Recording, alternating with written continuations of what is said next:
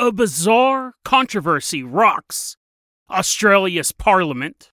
And then we go back in time to take a look at the story of Captain Jason Seabury. Historical reports say that his ship mysteriously vanished off the coast of Alaska. But when you dig deeper into the reports, his death may have not been mysterious after all. Today on Dead Rabbit Radio.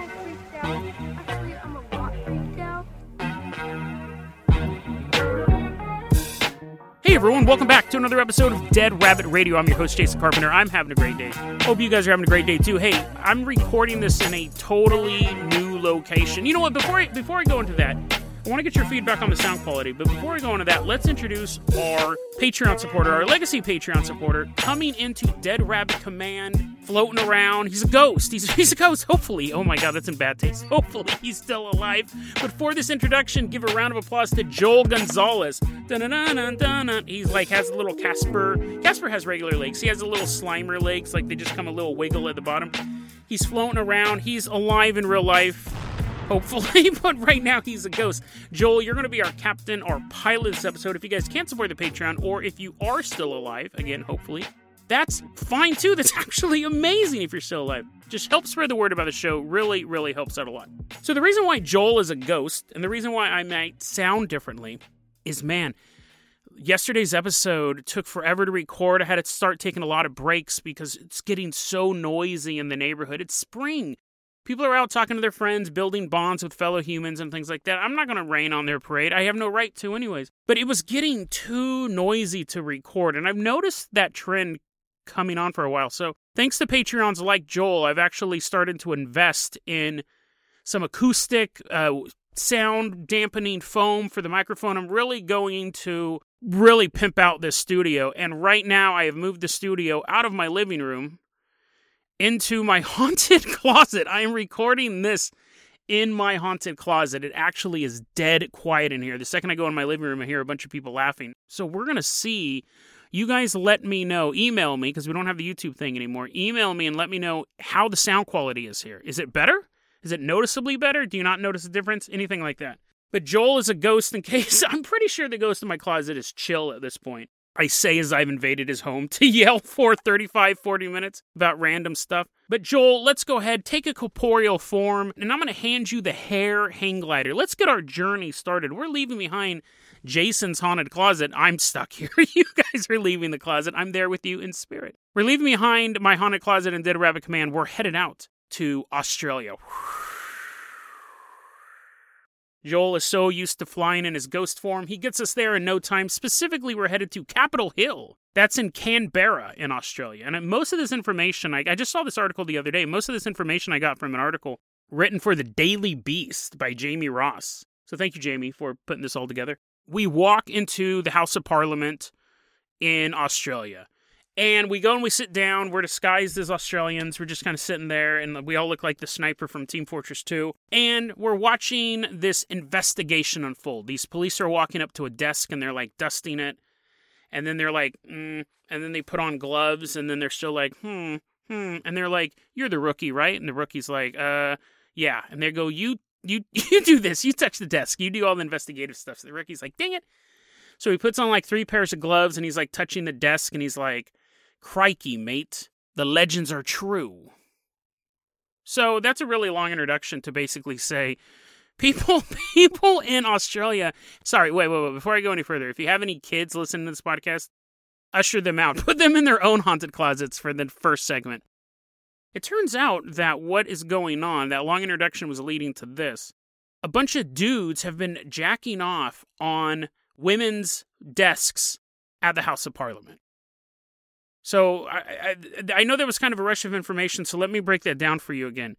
Men are videotaping themselves masturbating and ejaculating, not just pretending to like hump the desk, be like, look at me, ejaculating on members of parliament's desks who are women.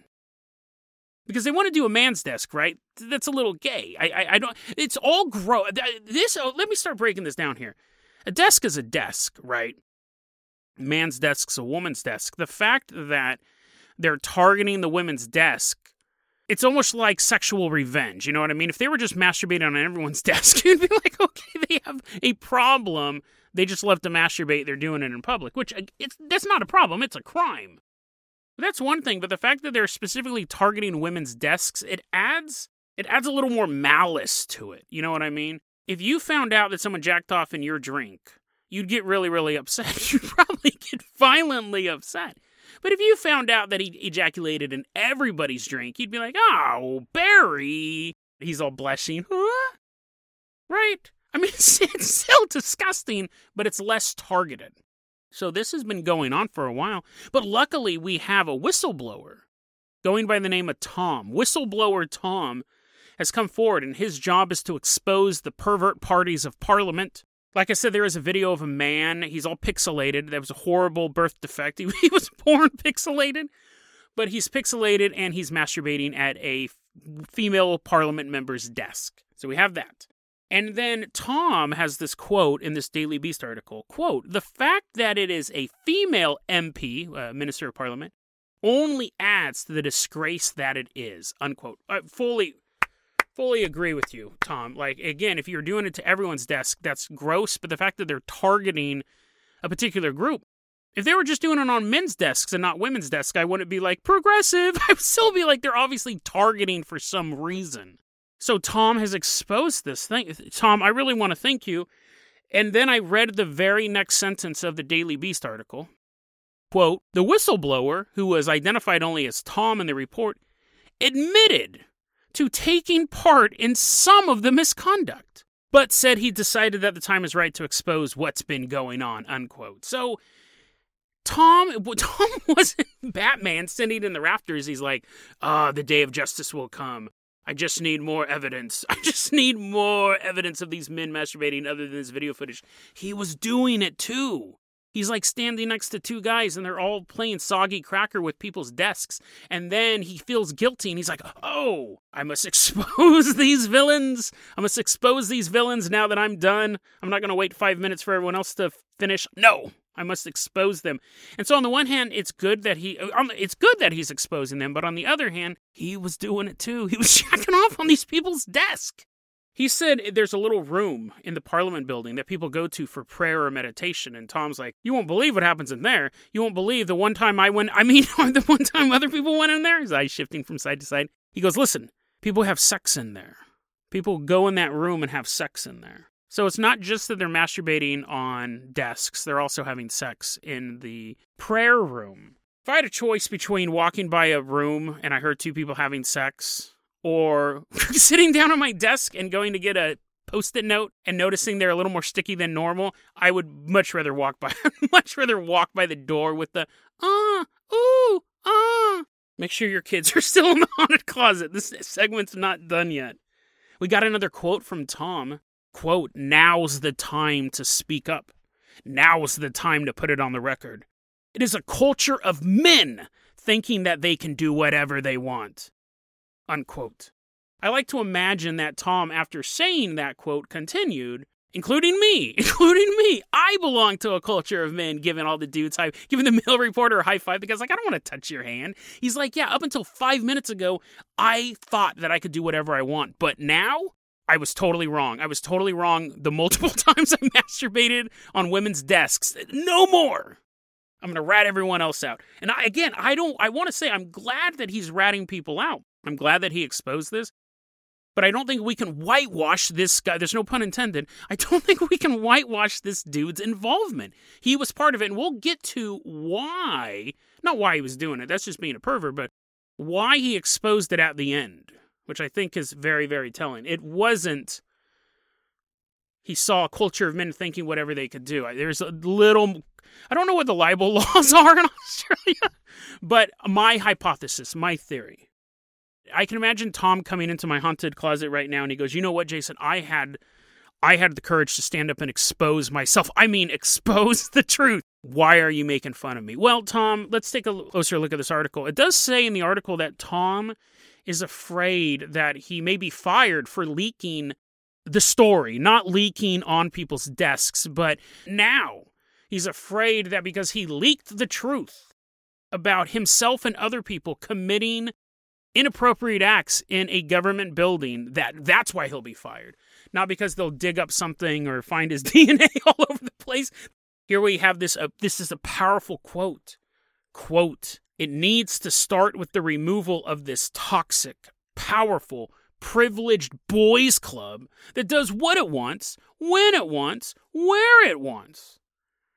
To which i imagine tom added on to that quote and again, that's what I was doing five minutes ago. I did what I wanted, when I wanted, and where I wanted was on that desk. That chair you're sitting on, reporter. You might want to take a pregnancy test when you get home. reporter's like, I'm a dude. He's like, I'm, my jizz is that powerful. So, what prompted this? Did he really have a change of heart? I think this is really interesting. Just, and, and this is where with the jokes end. This is also where the jokes end. Just recently, there was a young woman, Brittany Higgins, 26 year old worker at the House of Parliament. She filed a report that she had been raped by a coworker. And the federal police have started investigating this. They're coming down to the House of Parliament. They're interviewing people. And the idea was that this rape, this no joke, not funny part, this rape of this young woman was sparking conversations about the whole culture of the House of Parliament and the way that sex was viewed in this place. These very powerful people preying on vulnerable people. You have uh, powerful senior politicians preying on interns. The oldest story in the book. And now this story gets exposed. This isn't the oldest story in the book. This normally doesn't happen. But I'm wondering, uh, put on our conspiracy caps. We're in Australia, so put them on upside down. My theory is, and I have nothing to back this up, my theory is, and I won't even say Tom was doing it just for legal reasons, but my theory is certain people may have been scared knowing that there is now federal police investigation looking into sex crimes in the building, and somebody said, We're all going to get caught, so I'm going to be the hero. You guys can get caught. The, the difference is, and uh, this is always the thing about like snitches and rats and stuff like that. I think the easiest way to kind, if you view a horrible crime and you're no not a participant in it, you should say something. I have a little asterisk. If it involves gangs, you have to really weigh your family safety. If it involves a street gang or something like that, but for the most part, if you see a crime and you have nothing to do with it, I think you have a moral right to say. I think you have a moral duty to say something about it. But if you're a participant in said crime and you feel like everyone's going to get wrapped up super fast, so you start spilling the beans, that's when you're basically a snitch. Now, you can be a snitch and do good, do a net good for society, like exposing this perversion. I'm not saying that he should have kept his mouth shut. Snitches get stitches, or in this case, snitches get sticky. But because they're masturbating on him. the the haunted closet. I don't know if my jokes are landing in the haunted closet. My point is, is that it was a net good for society to expose these people. But I, the article made it seem like Tom was this noble figure, and maybe he is. It doesn't say exactly what he was doing. It just said he participated in the activities. I don't know what my I don't I, I can't imagine a time I'd be hanging out with my friends, my coworkers, and they're like, "Hey man, what's up?" I was like, "Hey dude, what's going on, man? Did you guys watch Justice League, Zack Snyder cut?" They're like, "Yeah." Took me took me two days to watch it. It was pretty good. Yeah, I really really enjoyed it. Flash is my favorite character out of the movie. Yeah, it's pretty cool. Hey, uh, do you want to masturbate on this desk? What? what did you just say? Hey man, you want to come over here and masturbate on this desk? We all have. And I look over. I'm like, oh dang it! Like I don't know. that was my desk. That was my desk. I'm getting ready to clock into work. I can't imagine myself getting talked into that. And again, there's so many layers to that. I can't imagine myself getting talked into that. I definitely couldn't imagine myself targeting people like as a prank. I'm not saying I would do it, but I could see people just randomly jacking off on desks. That is, I'm, I'm digging myself into a hole. That is more, that's a little more, I don't want to say tasteful because that's what we're talking about. You know what I mean? It's a difference between. Imagine if I was walking down the street and I was bashing people. This is something I can do. This is something I can relate to. I'm walking down the street and bashing in car windows with a baseball bat, and I'm just doing it randomly. Versus me going, I don't like that type of person, and I'm targeting the cars that have bumper stickers that make me think it's that person. That's the difference to me. That's the difference to me. You may not care when your you may not care when your window's busted, but you know if you look down the street and you saw people of all religions and colors and creeds and ethnicities and all their windows are busted, you will say, whoever did this, whoever did this may be a jerk, but he is not a racist. He is definitely not a racist. He just loves smashing windows. That's the difference between people like me and people like the members of parliament. The masturbating ones, not the other politicians. After that incredibly uncomfortable story, let's talk about a movie called Happily, new today on digital and on demand. Joel McHale and Kerry Bishé lead an all star cast in the dark romantic comedy Happily. The film centers around a couple who, after 14 years of marriage, discover their friends are resentful of their constant public displays of affection. When a visit from a mysterious stranger leads to a dead body, they begin to question the loyalty of their so called friends. Buy or rent happily today on digital and on demand. Rated R from Paramount Pictures. Dude, I really want to watch this movie. I actually went to go get it loaded up, but my internet was acting kind of goofy. I'll probably watch it tonight. I really want to watch it. Joel Gonzalez. Here comes the tickle monster. He's like, what? Where'd this come from? I'm tickling Joel Gonzalez. I don't know. Just popped in my head. I'm tickling, tickling. Everyone get a good tickle on Joel Gonzalez. Joel, let's put you in the Carpenter copter. He's like, this is humiliating, man. This is totally humiliating. You haven't tickled any of your other Patreon supporters, so then you should feel special. Joel, let's put you in the Carpenter copter. We are leaving behind Australia and we are headed on out to the Pacific Ocean. And hit that little button right there. We're going back in time to January 18th, 1852. Carpenter copters flying over an empty Pacific Ocean. This wind is still. We're just cruising, baby. We're just cruising over the ocean. We we hear Joel go, man, why are the why are the controls for the why are the controls for the Carpenter copter so sticky? Jason and I'm all and I'm all ooh and I'm all blushing. Joel Gonzalez, take wash off the controls and fly us on out through the middle of the Pacific Ocean. I love this story. This is part two of our Sea Monster Week, Sea Serpent Week. You guys know, longtime listeners of the show know, I really don't like sea monsters, sea serpents, because it's the same thing over and over again. But this story, this story is actually reported in the Maritime Heritage Project. You can tell from the name, it's a pretty snooty organization. They talk about like ropes and coils and what type of wood was on what type of boat. It's basically a accumulation of all sorts of historical facts that if it did not involve the subject of this story, I would be super bored. There are also documents, if you look at the Whaling Museum in New Bedford, they have the papers of the family of the main character of this story. So this is not some flight of fancy. Or is it? Let's take a look at it. I, I, let's take a look at the story. I love the story. It's January 18th, 1852. And Captain Jason Seabury is on the deck of the Monongahela. Monongahela. Splash! Splash! The boat is moving over the waves. We're dressed up like old. Time. We're dressed like old timey pirates. We're walking around. We all look like Sneed or whatever his name was from Peter Pan. Captain Jason Seabury turns around and goes, "How did these pirates get on my ship?" Immediately, we change clothes. Now we're wearing American naval clothes or whatever, just American clothes, swabby clothes, whatever. Probably could have researched it, but I'm stuck in a haunted closet, so I can't. The Monongahela captained by Jason Seabury, I'm going to keep saying his first name because it's the best name ever, is floating alongside the Rebecca Sims. Now, they're both whaling vessels, and the Rebecca Sims is captained by Captain Gavitt.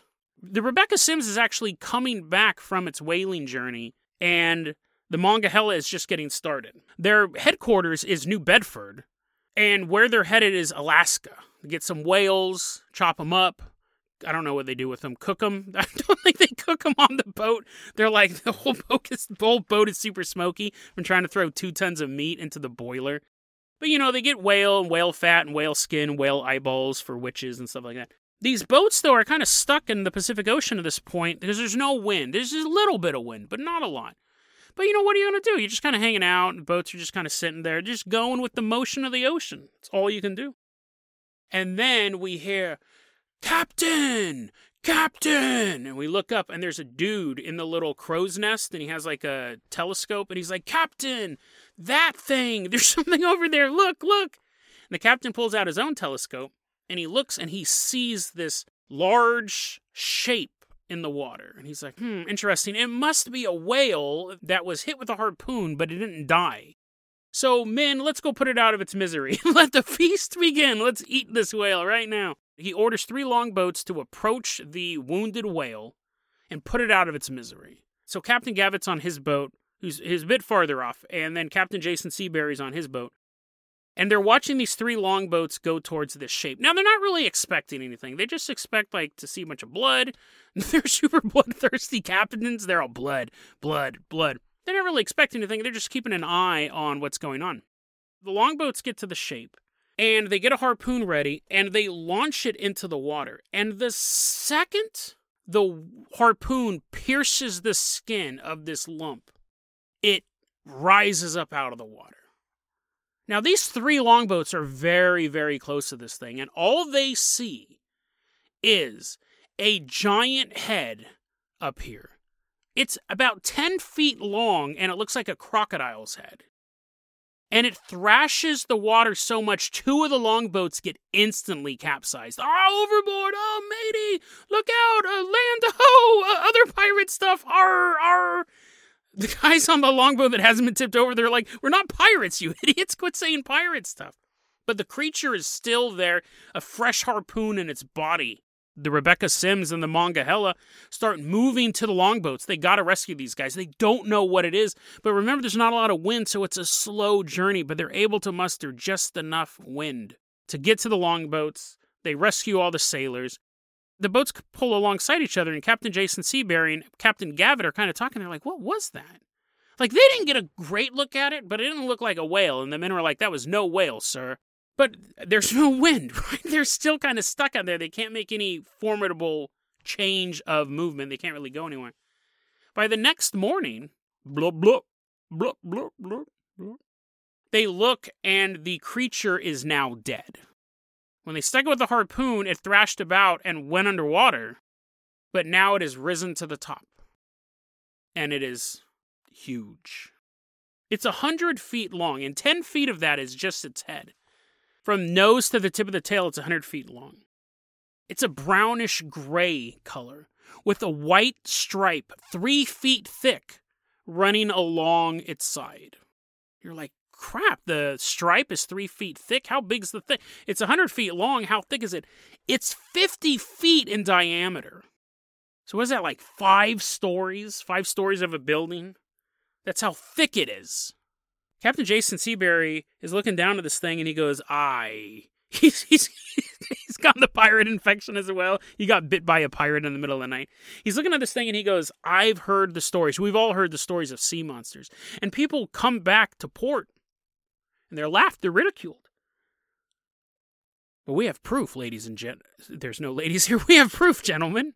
Now, obviously, they can't carry a hundred foot long creature that's 50 feet in diameter. It won't fit on the ship. And then they're thinking, well, we can't drag it. Actually, that's not the story. I'm adding that part. But I was thinking they can't drag it because it would start to decompose and little fishies would be eating it. And eventually they'd be like, here's our prize. And it's just like, uh, well, it'd still be a giant skeleton, but you couldn't drag it. So he orders its head chopped off. He goes, If anything, we can keep this head. So they chop the head off. They bring that on board. That's only 10 feet long. And like I said, it was in the shape of a crocodile's head. It had teeth like a serpent, where they were like um, uh, angled. Like, like that sound effect doesn't help. You know what I mean? Like a, a snake's teeth, how it's like the hook, it has the hook teeth. Each tooth is three inches long there's 94 of them. Captain Jason Seabury goes, Good, we got this head, we got this head. Now we got to preserve it. So they pickle it. They put it in, I don't know where they had a giant jar of pickles. They're like, Okay, everyone, eat all the pickles today because we need this giant jar, this giant jar of Vlasic pickles that my mom sent us with. Let's empty it out. They put the head, they pickle it to preserve it. And he goes, We're going to bring this back. But he also writes up a very detailed report about what happened. Now, remember the Rebecca Sims is headed back to New Bedford in Massachusetts. And that is where the Monongahela launched from. Captain Jason Seabury, he wants this as proof that sea monsters exist. But also, I think part of him wanted the glory of bringing it back. And at the end of the day, this was a commercial fishing vessel. They needed to get these whales. So he told Captain Gavitt, he says, I'm going to give you this detailed report, all these findings that we have.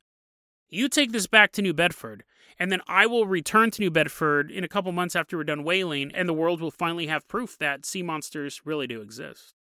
Now, obviously, we know in the future, in the year 2021, this head doesn't exist.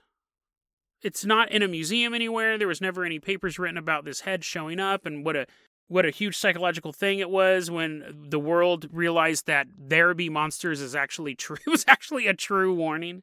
The Rebecca Sims came back to New Bedford and they turned in the paperwork and people were excited to see this head. It was reported in newspapers all around the world that this head was going to show up, that this sea monster had actually been captured. But the ship the Monongahela, captained by Jason Seabury, never returned to New Bedford. Years later, years later, on Umnak Island, off the coast of Alaska, a piece of debris is found washed up on the beach.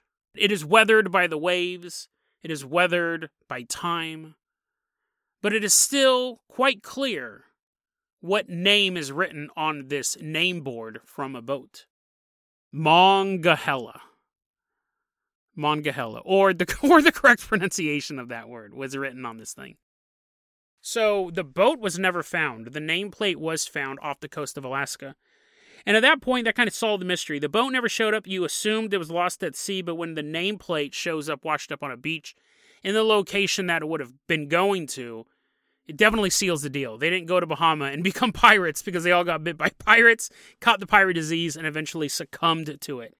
This is really interesting story because what we know is real is the captain is real. The story is supposedly real. Supposedly there are documents based on this, based on this story. You have to want this is where you start to get fishy, no pun intended.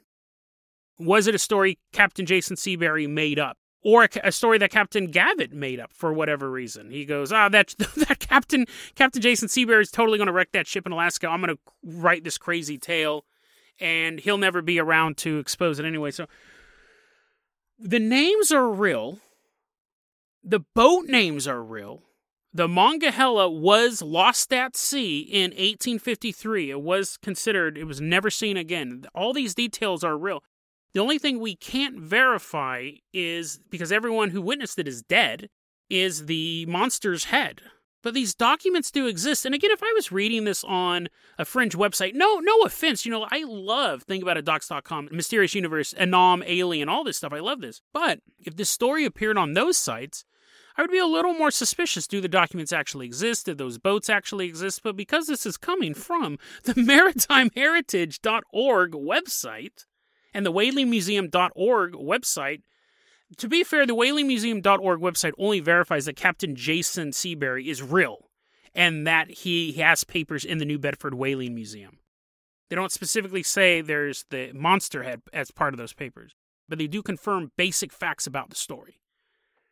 Uh, is the story actually real? We don't know, and we never know with these type of stories because they're so long ago. But let's put on our conspiracy caps here and say that it's real because that's the world we want to live in where ghosts and ghouls and haunted closets actually exist. And I think for a, a, huge portion of it, it is real. I think for a huge portion of it, it is real.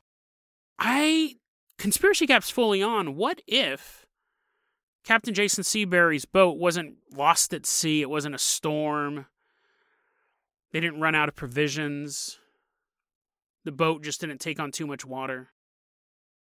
What if they traveled with the head of a nearly extinct species? But for a species to live that long, to get that big, to continue to exist, it would have to have a mate. Was it the last of its kind, or was there a second one, or a family of them? In the ocean as well. And while the first creature was sick or wounded in some way, they saw it get finished off and chopped up by this captain. And so they followed it. They didn't understand what these giant wooden monsters that barely floated on the surface of their environment were. They couldn't make sense of all the noises that they heard as they swam silently underneath it, stalking this vessel. They didn't know what they were following other than the murderer of one of their family. And so these creatures silently stalked this boat. And while the men on board slept, when the men on board worked, when the men on board played their accordions with parrots on their shoulders, these creatures simply watched them. Until eventually, it was time to strike. I would like to hope that Captain Jason Seabury and the good crew of the Monongahela fought valiantly as a hundred foot serpent wrapped itself around the boat and began to coil itself tight, smashing timber and destroying the vessel. I like to think that swords were drawn, serpent flesh was cut, harpoons were used, torches were lit and held against its scaly skin. And in the darkness of night, they saw two more serpents rise from the water surrounding the Monongahela. I like to think they fought valiantly that night. I like to think they died bravely. But whether they did or not, we don't know. We just know the only piece of that entire boat left was its nameplate. Man still builds bigger and stronger and faster boats and claims the globe as their own. Land, water, and air are the dominion of humanity. But is it really? We don't know what lurks in the depths of the ocean, but the depths of the ocean knows what sails on their waters. We only exist on the ocean because they allow us that right. Because at any point they could decide to rise up and take back the waters. They could turn the beautiful blue oceans blood red. deadrabbitradio at gmail.com is going to be our email address. You can also hit us up at facebook.com slash deadrabbitradio. Twitter is at deadrabbitradio. Dead Rabbit Radio is the daily paranormal conspiracy and true crime podcast. You don't have to listen to it every day, but I'm glad you listened to it today. Have a great one, guys.